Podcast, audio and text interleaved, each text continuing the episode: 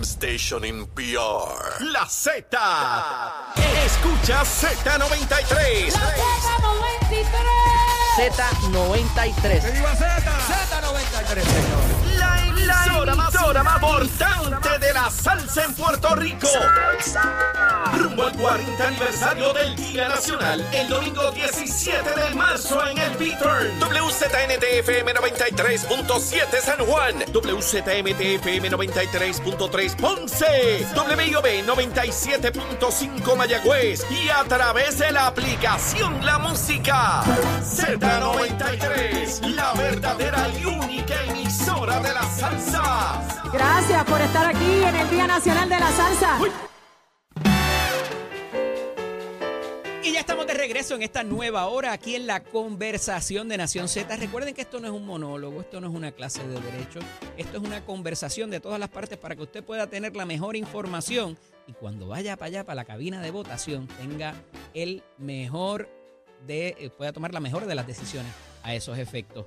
Nos escuchas a través de la emisora nacional de la salsa Z93. Yo soy el licenciado Eddie López. Estamos a través del 93.7 en San Juan, 93.3 en Ponce, 97.5 en Mayagüez. También a través de Mega TV, canal 12 en el área metro, canal 11 en el suroeste. También a través del app La Música. Ahí está la sección de podcast.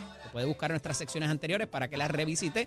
Y también estamos en el Facebook Live de Nación Z. Está todo el mundo por ahí ready comentando sobre mi cambio de look. No ha pasado desapercibido, pero pues eso pasa cuando uno trata de afeitarse en la oscuridad y se lleva un pedacito y entonces pues eh, nada, no le doy más detalles porque ya está mi próximo invitado aquí conmigo presencial. Y mire, estuvo bajo fuego recientemente por unas expresiones que hizo. Viene a hablarnos de otras cositas, pero vamos a hablar de todo hasta del ciclo electoral. Inclusive está con nosotros el senador y portavoz en la mayoría del Partido Popular Democrático en el Senado, Javier Aponte y Dalmau. Buenos días, senador.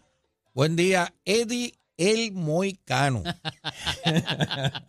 algo así, algo así.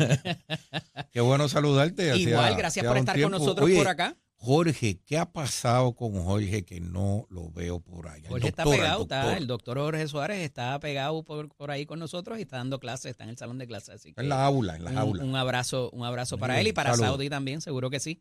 Mira, eh, estas expresiones recientes, ¿verdad? Quería comenzar por eso porque no habíamos tenido oportunidad de conversar en cuanto a el futuro de lo que va a ser los legisladores y esto un poco propiciado por eh, lo del aumento de los jueces que hay una, ahorita voy a hablar de eso en más detalle, pero hay una perspectiva ahí de la Junta en cuanto a lo que va a ser el aumento de los jueces y lo que va a ser el futuro de la UPR, que está de lo más interesante porque parece que están cambiando un poquito el panorama. Bueno, la vista del PDA se va a ver en estos días. Y pudiera no necesariamente, está el, el, el plan de ajuste el lunes, es la vista con Taylor Swain, pero parecería que van a ser un poco más restrictivos y no tan permisivos como dejaron ver y pudiera haber un tranque aquí como lo han hecho anteriormente en otra legislación. Pero hablamos particularmente de lo que es el futuro de los incentivos y de la remuneración, mire, de los chavitos que cobra el legislador. Hiciste una crítica muy fuerte en términos de los calendarios y de la productividad legislativa. Una denuncia. No. ¿Por cuál, Yo llevo ya hace un año hablándole al país y para eso radiqué tres medidas. Ok. Una, para establecer, revisar el legislador ciudadano, que es el que vivimos hoy en día, gracias a Alejandro García Padilla, en una curva allí que nos zumbó desde el primer día que fue electo gobernador, eh, bien voluntaria que fue el, el, volver. Eso fue una reducción al salario. Eso fue una reducción al salario a los que estaban allí. Se liquidaron las dietas, se liquidaron los carros, se liquidaron los. Car allowance. El car allowance se les limitó también la cantidad de presupuesto en las oficinas. Se limitaron los presupuestos y se creó la figura del legislador ciudadano en la cual supuestamente puede hacer un desempeño profesional. De hasta el 35% me parece que. Sí, ¿cuándo? ¿Ah? Porque, ¿Cuándo? Porque el legislador ciudadano es de 9 a 5. Ok. Entonces, eh, al principio yo lo hacía con muchos empujones dando clases a las 7 de la mañana en la universidad, cosa que después de la pandemia. ¿Alguien pues. se enteró de que eso pasó? Porque todavía la percepción en la calle es de que ustedes tienen teléfono, escolta, carro oficial, dieta y todo lo demás. Y mucha de la gente que critica eso también son los primeros que van a las oficinas de distrito de ustedes o a la oficina legislativa a pedir ayuda para las diferentes Y cosas. entonces aquí hay que hacer una, a- además de eso, se hizo una evaluación, el otro proyecto, para reducir la segunda sesión eh, en términos de, de- de tiempo. Y la tercera, una resolución para comenzar a través de una comisión nueva la discusión de ese, como lo había sido en, el, en los 90 cuando se cambió de legislador a tiempo parcial a, tuvo sus legislador a problemas tiempo también. completo. Todas tienen problemas. Tenemos que entender que yo estoy proponiendo reevaluar esto conforme a uno de los cinco modelos que existen de asambleas estatales, de problema es, ¿quién parlamentos evalúa? estatales. Portavoz. Bueno, pues el pueblo de Puerto Rico, que es el que vota por los legisladores. Sí, pero la evaluación va a venir legislativamente. Bueno, Y entonces la gente entiende que el que ustedes estén hablando de sus propios salarios, digo, y así es que tiene que ser, vamos. Pero en un momento tan puntual donde no hemos salido de una como los jueces tienen que evaluar su aumento porque no le ha quedado de otra. Ajá. Porque el legislativo no se puso de acuerdo, es una ley y ellos la tienen que ¿usted evaluar. está de acuerdo con ese aumento de los jueces? Yo no, yo no puedo opinar sobre eso porque Lo sé. tengo un conflicto de interés craso. Ok, trascendida esa, esa, ciertamente se me pasó esa, pero Sí, se te pasó ciertamente es viendo. importante. Eh, no obstante, ¿verdad? Ha creado una discusión pública porque el asunto fue que si no se legislaba para ustedes, no había para los jueces tampoco. Entonces, Ah, eso eh, yo no lo propuse. Eso ajá, pasó en el clarísimo. cuerpo hermano. Ajá. Una, una enmienda, a mi juicio, totalmente imprudente, porque eso no es lo que estábamos viendo, ni eso es lo que ha aprobado la Junta de Control Fiscal, ni eso es lo que quiere el pueblo de Puerto Rico. Pero, Así que, y tampoco se le ha dado un trámite legislativo sobre ese particular. Yo es- estoy haciendo un llamado, que después de un llamado bien extenso, he logrado que en el- a principio de esta sesión, es decir, la semana pasada, estos dos proyectos pasaran a mi comisión, ¿Qué a la cuál? Comisión de Proyectos Estratégicos y Energía, Para comenzar en su momento un trámite de vistas públicas. Y en cambio así de significativo no debió haber ido a la comisión de gobierno o quizás a la de los jurídicos. Ellos lo querían. Pero no es que lo querían, es que el- el- alguien tiene que trabajar lo que sea coherentemente a lo que va a ser el cambio y para hacer las citaciones y demás. Digo, usted ha trabajado un montón Yo de lo asuntos pedí pero- porque puedo así tener más control sobre la discusión de la dinámica cuando se lleve a cabo. Yo no estoy aquí diciendo que hay que volver al legislador ciudadano. Yo estoy proponiendo un modelo de cinco que están en los parlamentos en los Estados Unidos y en la gran mayoría, ¿verdad? De los en los países a nivel estatal, en donde lo que se establece es a tiempo completo, que son cinco solamente en la jurisdicción de los Estados Unidos, casualmente, los estados más ricos, hasta el extremo, que son los que se reúnen cada dos años y las enmiendas a las leyes estatales son mínimas, que eso tampoco en Puerto Rico se puede dar. Así que dentro de toda esa gama, ¿cuál es la que el pueblo, no yo, yo soy propongo un modelo, que, a qué, ¿a qué modelo finalmente el pueblo quiera que se establezca? Pues eso se discutirá en vistas públicas en donde haya una participación extensa. ¿Qué le dicen sus pares, senador? Bueno, al principio, Compañeros legisladores. al principio había mucho temor, tengo que decir Temor. que había temor con la medida. En la medida que esto ha ido comenzando, ¿verdad? Yo a hablar con ellos sobre los problemas que nosotros tenemos allí como, como eh, compañeros, Como cuerpo. Como cuerpo, como entidad. como cuerpo colegiado. Eh, Por eso que es la entidad ten- completa. Tenemos que el- solidarizarnos con los que están en el oeste, por ejemplo. Claro. ¿Por qué? Porque el, el legislador ciudadano no les contempló ningún tipo de eh, algún tipo de Ingresito adicional. Costos adicionales que ellos tienen que incurrir versus Claro. los que están en el área metropolitana. Eso es un aspecto. No hemos contemplado el uso de la tecnología para las vistas No es lo mismo y Joel Sánchez, por ejemplo, el representante de allá de, de- de Cabo Rojo, que un Eddie Charboniel No lo en es. sus gastos Claro. para llegar al Capitolio no y es. legislar Y hacer su trabajo y legislativo. atender el distrito. y atender su distrito.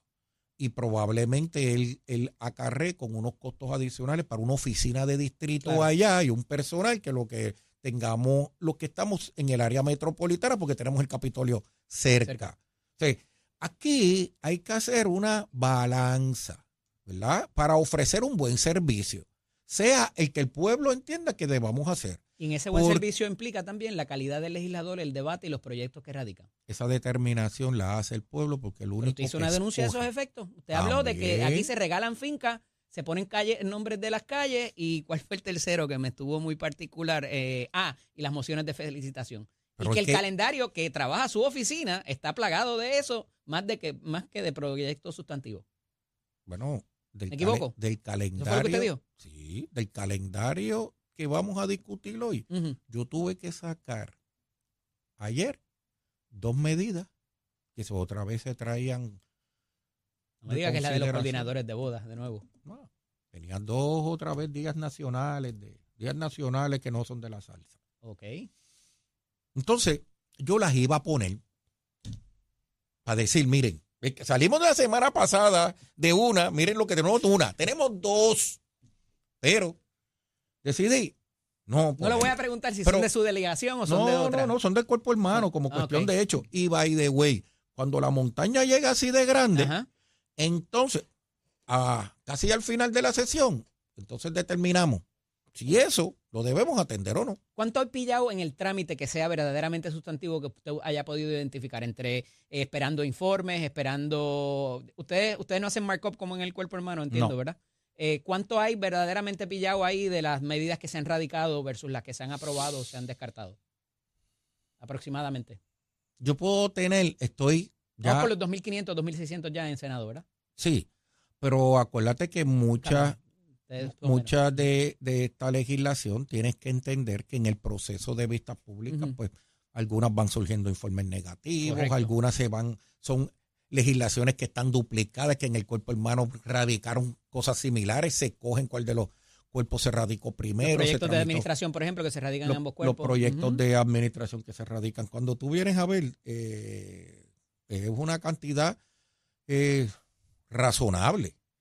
Pero con lo que tú estás, lo que trabaja la, la Comisión de Reglas y Calendario de legislación que está lista para bajarla y atenderla en su al- a informe discutir al flor para votarla, eh, se va reduciendo.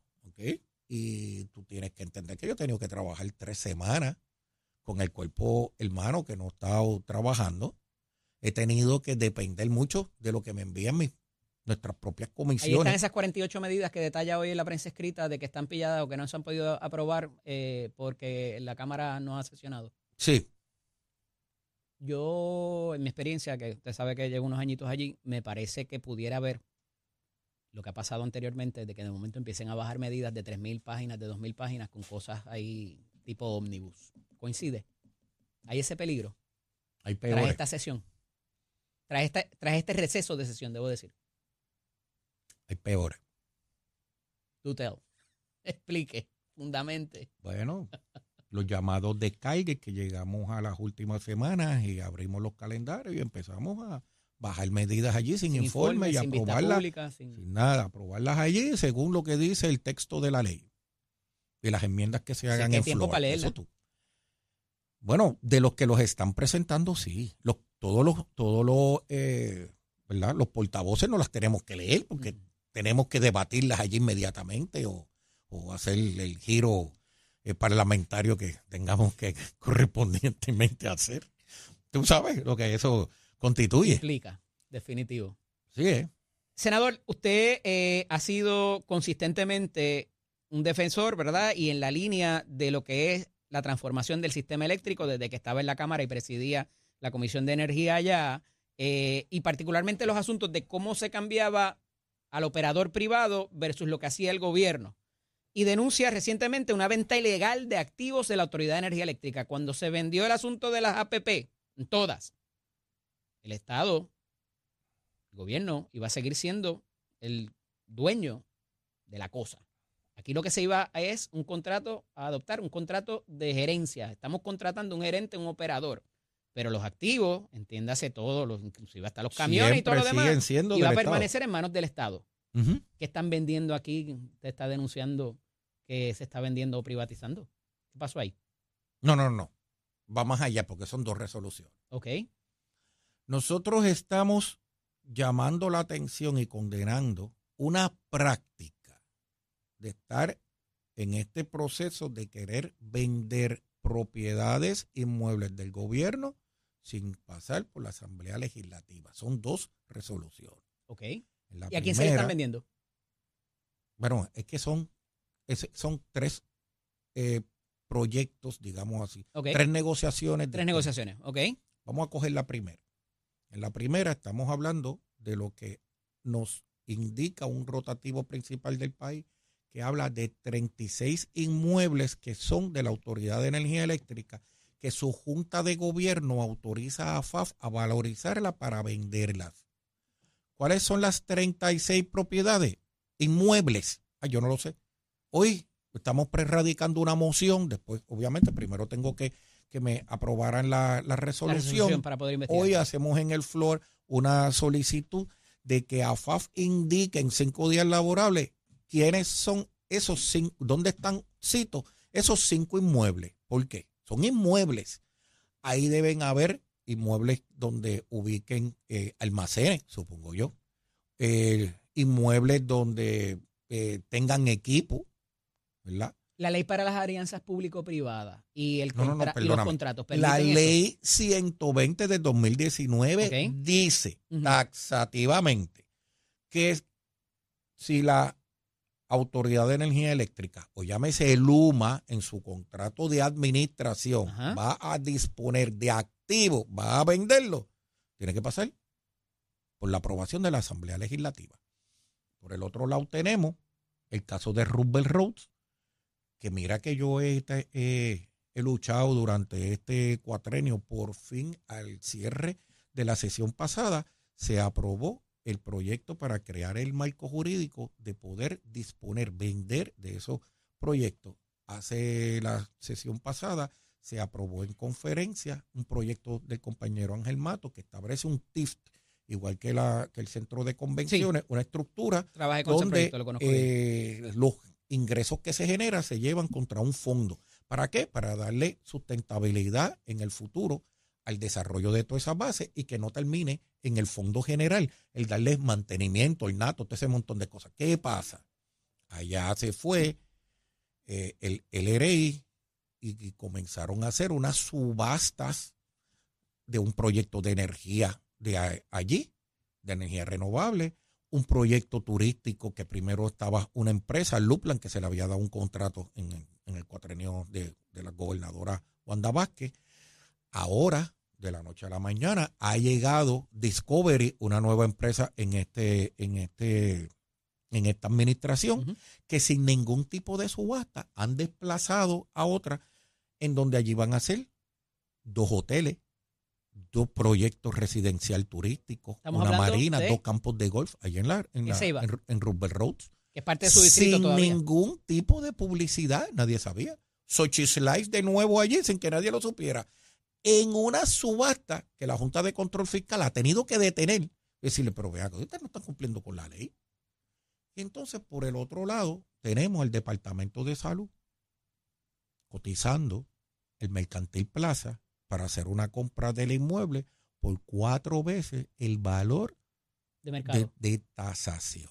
Entonces, aquí vemos un patrón que yo le llamo fortaleza real estate, en donde alguien con una mano con guantes blancas está dando instrucciones de negocios de venta de propiedades del gobierno de Puerto Rico sin pasar por la Asamblea Legislativa. La ley 508 que creó el, LRI establece que cualquier venta de, de bienes inmuebles que tú vayas a hacer ahí en las facilidades de la antigua base, tienes que pasar por la Asamblea Legislativa. Eso fue que yo hice el proyecto del marco jurídico. Y por lo que puedo interpretar, tampoco están pasando a través del consentimiento de la Junta de Supervisión Fiscal. Por eso intervino ya con el primero que fue con los de la con los, con los dos negociaciones que se hicieron con la junta con el con la con el desarrollo de la antigua base de Roosevelt. Representante, eh, senador, perdón, me, tra- me traiciona el tiempo, pero... eh, Oye, esto no se puede permitir en este país de ninguna manera, mucho menos en un, en un año eleccionario donde aquí se quiera estar vendiendo 36 propiedades inmuebles de la Autoridad de Energía Eléctrica que están valorizando, tú sabes, este, terrenos de la antigua base, sin procesos de subasta como Dios manda. HMS, eh, Ferris y Hornblower. Sé que no tengo poco tiempo, pero El contrato, el contrato de Elías Sánchez, que se aprobó un mes en octubre del 2020, un mes antes de las elecciones. Estas son las consecuencias. Fermín Fontané debió haber visto a 40 mil pies de altura que Hornblower tenía problemas fiscales hace tres años atrás, porque un proceso de quiebra, y tú lo sabes, que tú una reestructuración, tú no la pides, porque el problema es que en un año fiscal se te desboronó una matriz tan grande. Él estuvo aquí con nosotros hace dos días y nos indicaba que esto es una quiebra estratégica para capitalizar lo que es eh, la, la compañía matriz. Los contratos que tú dejas subsidiarios sobre esto en cualquier eh, estructura financiera y de contabilidad corporativa 101 sabe que esa determinación, salvo que el juez la prive, todas las subsidiarias van a tener, vienen garantizando ese proceso de quiebra y va a terminar eh, teniendo efecto en los costos operacionales y los servicios de HMS Ferries en Puerto Rico. Javier Aponte Dalmau, se nos acaba el tiempo, pero nos queda todavía mucho por hablar del asunto político también, cómo cree que va a correr el ciclo electoral, así que lo, le exhorto a una Bueno, próxima y el, visita. y, el, y el PDA que esto va a comenzar el tiritápate a, a El partir plan de de ajuste de la semana. deuda. El próximo A lunes hay A una... partir de la próxima semana. Yo sé que tú, usted conoce mucho sobre ese tema, así que Agradecido. eh, mis cariños para la señora que manda en su casa también. Un abrazo. Amigos, la conversación de Nación Z por Z93. No se retire nadie, que ya mismo viene por ahí el amigo y secretario general del Partido Popular Democrático, Toñito Cruz, a hablarnos del asunto de Ponce. Pero es momento de hablar de deporte con nuestro compañero Tato Hernández, porque somos deporte. Dímelo, Tato. Vamos arriba, vamos arriba para dársela caer y de qué manera. Vámonos con el deporte, señores, que usted sabe que está pronto a comenzar las grandes ligas. Hay unos cuantos jueguitos que se van a estar viendo a nivel interliga, a nivel de otros países. Los cachorros de Chicago visitarán a Texas para enfrentarse a los Rangers en el primer juego interliga del 2024, el día inaugural, el próximo 28 de marzo. Será la segunda temporada consecutiva con un calendario balanceado para cada equipo. También Major League dio a conocer su calendario completo para el 2024. Cada uno de los 30 clubes jugará el 28 de marzo, una semana después de que los Dodgers y los Padres abran la campaña el 20 y 21 de marzo en Seúl, papá, lo que representa la primera serie de la temporada regular en Corea del Sur. Juegos Interliga del 2024 también se van a dar en Santo Domingo, en Seúl, Ciudad de México y Londres. Más información usted la puede ver porque es una información extensamente larga y completa en mi página de Somos Deporte, como también, óigame, está ahí ya la campaña de quién será el ganador de la Serie Mundial para esta temporada, que usted sabe que los equipos ahí se han reforzado según las apuestas. Según las apuestas, los Dodgers aparecen de favoritos, segundo los Bravos, tercero los Astros, cuarto los Yankees y quinto los Texas Rangers. Así que vamos a ver si eso es así. Todo el mundo escoge su favorito. Esto todavía no ha empezado. Prácticamente están empezando a jugar los juegos de exhibición. Ayer en los campos de entrenamiento donde se encuentran los equipos de Grandes Ligas. Y recuerden que este próximo domingo 3 de marzo es actividad benéfica para esta persona, para este servidor, Tato Hernández, gracias a Millán de Martin Barbecue. Van a estar los talibanes del sabor, la nueva secuencia, los reyes del mambo. Óigame, Romel y su bachata, y esto es la facilidad de Martin Barbecue en Manatí, domingo 3 de marzo. Más información, pues está ahí alusiva. Gracias a los auspiciadores y nos vemos el domingo por allá. Esto es con el auspicio de Mestre Escuela que te informa que ya estamos en el proceso de matrícula. Nuestras clases comienzan en abril y mayo. 787-238-9494. 787-238-9494 es el numerito a llamar. Si a usted le gusta la mecánica automotriz, combina con la racing, le gusta la marina, le gusta la mecánica diésel, la mecánica de motora, dése una visita por cualquiera de nuestros recintos. 787-238-9494, recordándole que Mestre Escuelas construye tu futuro. Que tengan buen día, Achero. Give it on my friend. Buenos días Puerto Rico, soy Manuel Pacheco Rivera con la información sobre el tránsito. A esta hora de la mañana ya ha comenzado a reducir el tapón en la mayoría de las carreteras principales del área metropolitana, sin embargo, aún quedan remanentes del tapón mañanero en la autopista José de Diego, desde el área de Bucarana hasta la salida hacia el Expreso Las Américas en Atorrey y también la carretera número 2 en el cruce de la Virgencita y en Candelaria en Toa Baja, así como más adelante entre Santa Rosa y Caparra. Por otra parte, la 165 entre Cataño y Guaynabo en la intersección con la PR22, la PR5 en 167 y la 199 en Bayamón y la 176, 177 y 199 en Cupey, así como la autopista Luisa Ferré entre Montelledra y la zona del Centro Médico de Río Piedras y más al sur en Caguas y también la 30, desde la colindancia de Juncos y Gurabo hasta la intersección con la 52 y la número 1. Hasta aquí el tránsito, ahora pasamos al informe del tiempo. Para hoy jueves 29 de febrero, el Servicio Nacional de Meteorología pronostica un día generalmente soleado y agradable para Puerto Rico, con algunas lluvias pasajeras en el este y el interior en horas de la mañana y aguaceros dispersos en la tarde para el norte, el sur y el oeste. Hoy los vientos permanecen del noreste con velocidades de 7 a 15 millas por hora y algunas ráfagas sobre las 20 millas por hora y las temperaturas máximas estarán en los medios a altos 80 grados para todo Puerto Rico. Hasta aquí el tiempo les informó Emanuel Pacheco Rivera. Yo les espero en mi próxima intervención aquí en Nación Z. Llévatela, chero. El domingo 17 de marzo